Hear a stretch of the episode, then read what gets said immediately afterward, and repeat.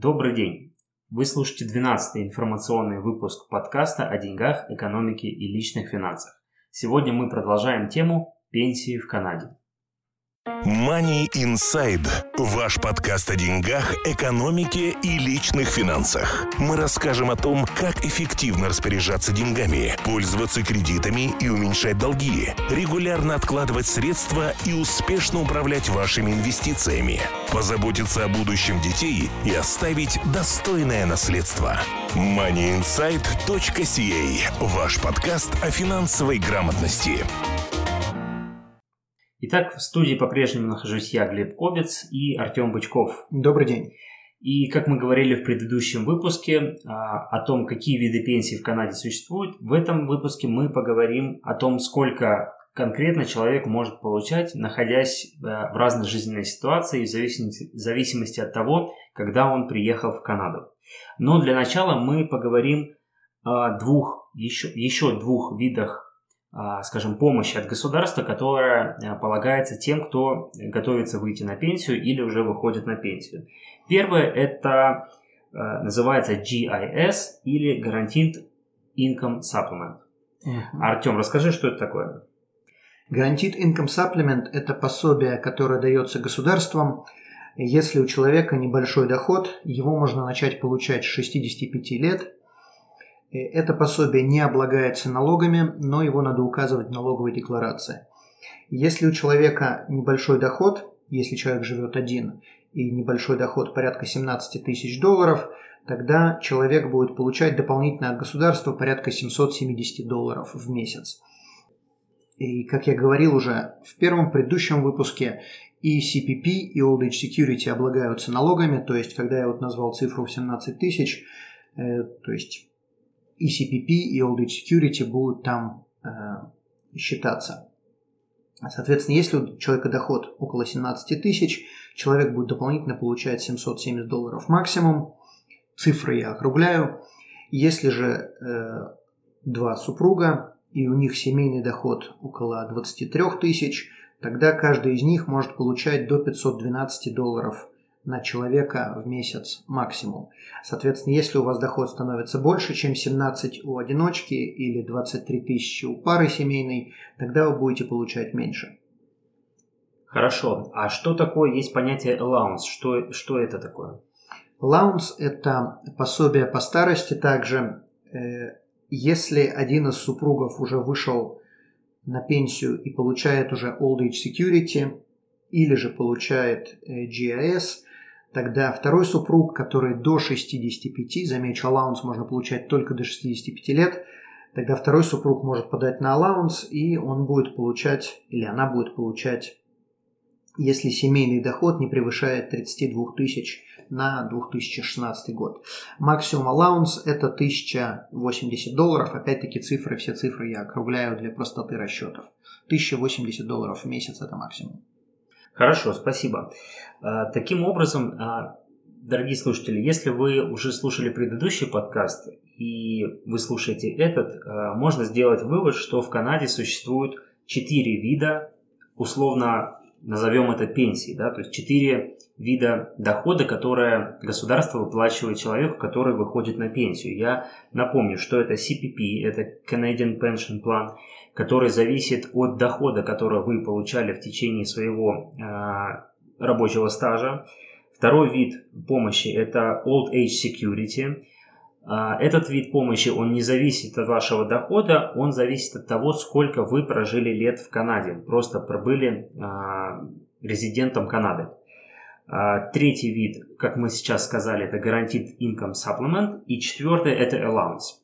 Понятно, что можно немного запутаться во всех этих видах, особенно когда мы говорим о цифрах, не совсем всегда понятно, сколько в итоге можно получать, потому что цифры варьируются, зависит от дохода, зависит от количества прожитых лет в Канаде, и поэтому очень тяжело изначально понять, сколько все-таки мы будем получать. Но тем не менее мы решили рассмотреть несколько случаев, э, таких, скажем, типовых, типичных случаев, когда люди приезжают в разном возрасте, в Канаду и сколько они в итоге мог, могут э, максимум получать пенсии. И Первым мы рассмотрим а, человека, который приезжает в раннем возрасте, скажем, а, это ребенок иммигрировавших родителей, и он после окончания университета или еще учась в университете, он начинает работать. Таким образом, у него впереди э, очень большой промежуток времени для того, чтобы заработать свою максимальную пенсию. И в итоге, Артем, какой получается сумма, которую человек может максимум получать в конце а, своего рабочего опыта. Если человек работал с 18 до 65 лет, тогда он будет получать 1090 долларов по CPP и 570 долларов по Old Age Security. Соответственно, если это его единственные доходы, тогда он может претендовать на э, GIS, Guaranteed Income Supplement, который может быть 770 долларов, если же человек э, одиночка, или же 510 долларов, 512 Э, если же у человека есть семья э, и доход семьи, как мы уже говорили до этого, 20 тысяч с копейками. Соответственно, суммы очень небольшие. То есть, если мы посчитаем, то это приблизительно 2500 долларов. Э, это, это максимум, который человек может получать при выходе на пенсию в 65 лет в 2016 году. Хорошо, давай посмотрим на второго человека. Предположим, что он приехал в Канаду, э, когда ему было примерно 40 лет. Ну, мы просто берем какой-то гипотетический такой случай, средний типовой, как мы уже сказали. В 40 лет человек приехал, и вот он до 65 лет усердно работает. А сколько он может получать пенсию? Ну, если мы возьмем, предположим, пример э, CPP, половина то есть, если человек работает 20 лет, грубо говоря, и при этом зарабатывает больше... И при этом зарабатывает больше 55 тысяч в год. В год, тогда на э, по CPP ему будет полагаться приблизительно 550 долларов, по Old Age Security ему будет полагаться приблизительно 270 долларов, и GIS, Guaranteed Income Supplement, ему будет полагаться 770, это не зависит от того, сколько человек до этого работал. И, грубо говоря, 1600 долларов.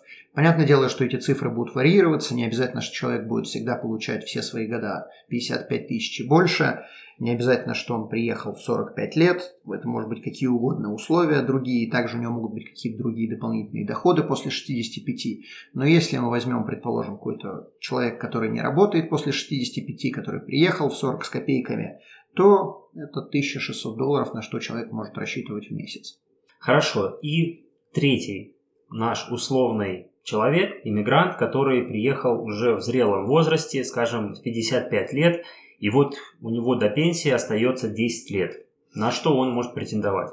И ну, приблизительно та же самая математика, грубо говоря, 250 долларов на CPP, 130 долларов на Old Age Security и 770 долларов на GS – Итого 1150 долларов в месяц, то есть суммы очень-очень-очень мизерные. Из этого следует простой выбор, или же надо очень хорошо играть в лотерею, но, зная математику, вы поймете, что это не будет работать, э, или же просто откладывать деньги, или же продолжать работать после выхода на пенсию, когда бы этот выход не произошел. То есть особых вариантов здесь нету. К сожалению, если вы рассчитываете, что вы э, с выходом на пенсию обогатитесь, то у нас для вас плохие новости.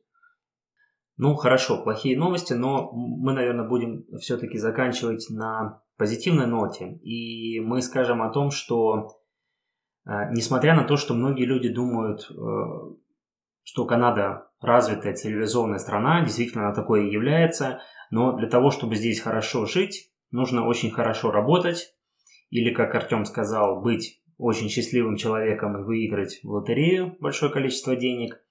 Но, тем не менее, всегда есть выбор, как э, продолжить свое безбедное существование на пенсии. Собственно, с этим, этим мы с Артемом и занимаемся. Мы э, рассказываем о том, как люди могут э, получать доход уже не, не работая, и как сделать так, чтобы этот доход был как можно больше. В этом состоит наша работа, и на это нацелены наши подкасты. Money Insight. Артем, мы получили э, вопрос, э, когда лучше начинать получать пенсию? У каждого человека будет, конечно, своя ситуация, и нет такого ответа, что лучше получать 65, 60, 72. Это зависит. Для каждого человека, как я сказал, это будет зависеть.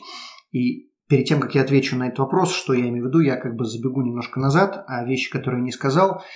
Э, когда вы достигли возраста, пенсионного возраста, и вам надо уже получать пенсию, вы должны подать на получение пенсии, потому что это не приходит автоматически. То есть ее надо на получение ECPP Old Age Security надо подать. Подавать надо за полгода. Также Old Age Security, если вы подадите позже, то вы можете получить назад только за 11 месяцев. То есть если, предположим, вы подали в 72 года, чтобы получать Old Age Security, вы будете получать только с 70 лет и 71 года и одного месяца. То есть получится, что вы просто потеряете один год. То есть надо подавать за полгода до того, как вы рассчитываете получать ECPP Old Age Security. Теперь возвращаясь к вопросу, когда лучше получать. Если же вы работаете и вы любите то, что вы делаете, и вы как бы не обязаны работать, то я бы советовал вам отложить получение CPP и также получение Old Age Security до будущих времен, когда вы выйдете на пенсию, по той простой причине, что вам государство гарантирует увеличение этих обоих и пенсии и пособия по старости на определенный процент каждый месяц, когда вы их не получаете, нигде больше вы не получите дополнительного прироста к вашему будущему доходу. Соответственно, если вы в состоянии работать, лучше откладывать получение и той, и другой пенсии до худших времен. Если же, предположим, вам нужны деньги, то, конечно, тогда надо начать получать. Я, многие считают, что надо получать пенсию, как только они достигли возраста там, 60-65 лет, неважно. Я думаю, что это неправильно по той простой причине, что если вам эти деньги не нужны, то есть если вы можете обойтись без них, то лучше в будущем получать больше, э, чем начать получать сразу, Потому что жить вы на эти деньги можете очень-очень-очень долго. И если вы, предположим, 5 лет не будете получать деньги с 65 до 70, то и Old Age Security у вас будет увеличено, и CPP у вас будет увеличено, и оно будет увеличено значительно. И в будущем э, это будет намного больше денег. Ну да, то есть стоит подождать 5 лет, чтобы потом следующие, скажем, 20 получать на 40% больше. Конечно, конечно. И э, также многие считают, что лучше я буду получать э, сейчас, но, по крайней мере, я их получу. Если же я в 70 умру, то я их не буду получать. Но я как бы замечу, что если вы в 70, предположим, умрете, или в 68, или там в каком в любом другом возрасте, и, и 2, 3, 5 лет не дополучите эти деньги, то вам уже будет абсолютно все равно. Э, но в то же самое время проблема возникает, если вы не умрете и продолжите их получать 20 или 30 лет и на эти деньги жить. И тогда вы будете 20-30 лет получать намного меньше денег. Поэтому, если можете откладывать, откладывайте. Хорошо. Большое спасибо. Мы надеемся, что мы ответили на ваши основные вопросы касательно пенсии в Канаде. Напомним, что вы еще можете прослушать предыдущий выпуск, где мы э, теоретически осветили эту тему. Мы напоминаем, что все выпуски подкастов вы можете э, просту, по, посмотреть на сайте moneyinsight.ca. Э, вверху есть кнопка «Все выпуски». Также подписывайтесь на наш подкаст э, в iTunes. И э, напоминаем, что ссылку на статью касательно пенсии вы можете найти в описании под этим подкастом. Э, на этом все. Большое спасибо и всего доброго. Успехов в деньгах. Еще одна маленькая заметка перед тем, как мы с вами распрощаемся. Э, в моей книге, которую я описывал про инвестиции, я также описал и много примеров по поводу пенсий, и также давал ссылки на все государственные источники, где все это можно прочитать. Так что, если вы приобретете книгу, то вы узнаете все то, что мы здесь описано, и также намного больше. Всего доброго, спасибо, что были с нами, до свидания. Money Insight. Ваш подкаст о финансовой грамотности.